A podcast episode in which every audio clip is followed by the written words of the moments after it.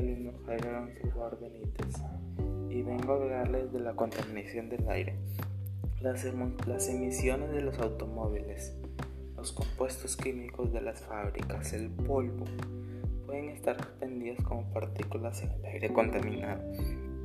El ozono, un gas, es un componente fundamental de la contaminación.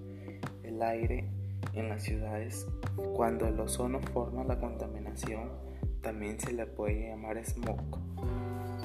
Entre las medidas que vamos a tomar para evitar la contaminación estarán reemplazar el combustible por uno más limpio y usar la energía con conciencia.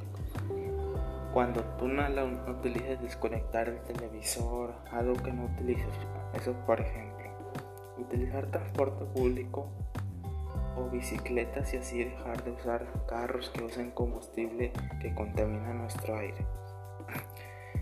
Algunos contaminantes son tóxicos y hay probabilidad de problemas de salud.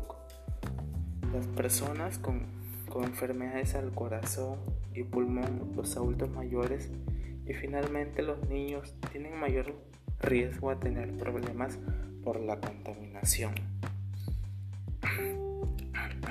Lo último, mi, mi argumento sería no usar combustible y elementos químicos en las fábricas ya que son uno de los principales contaminantes del mundo y el Perú no es ajeno a eso, ya que en el año 2017 en el distrito de Ventanilla y mi Perú en el Callao se encontró un 238% más, más de plomo en el suelo y en la sangre de los habitantes de esa parte del Perú.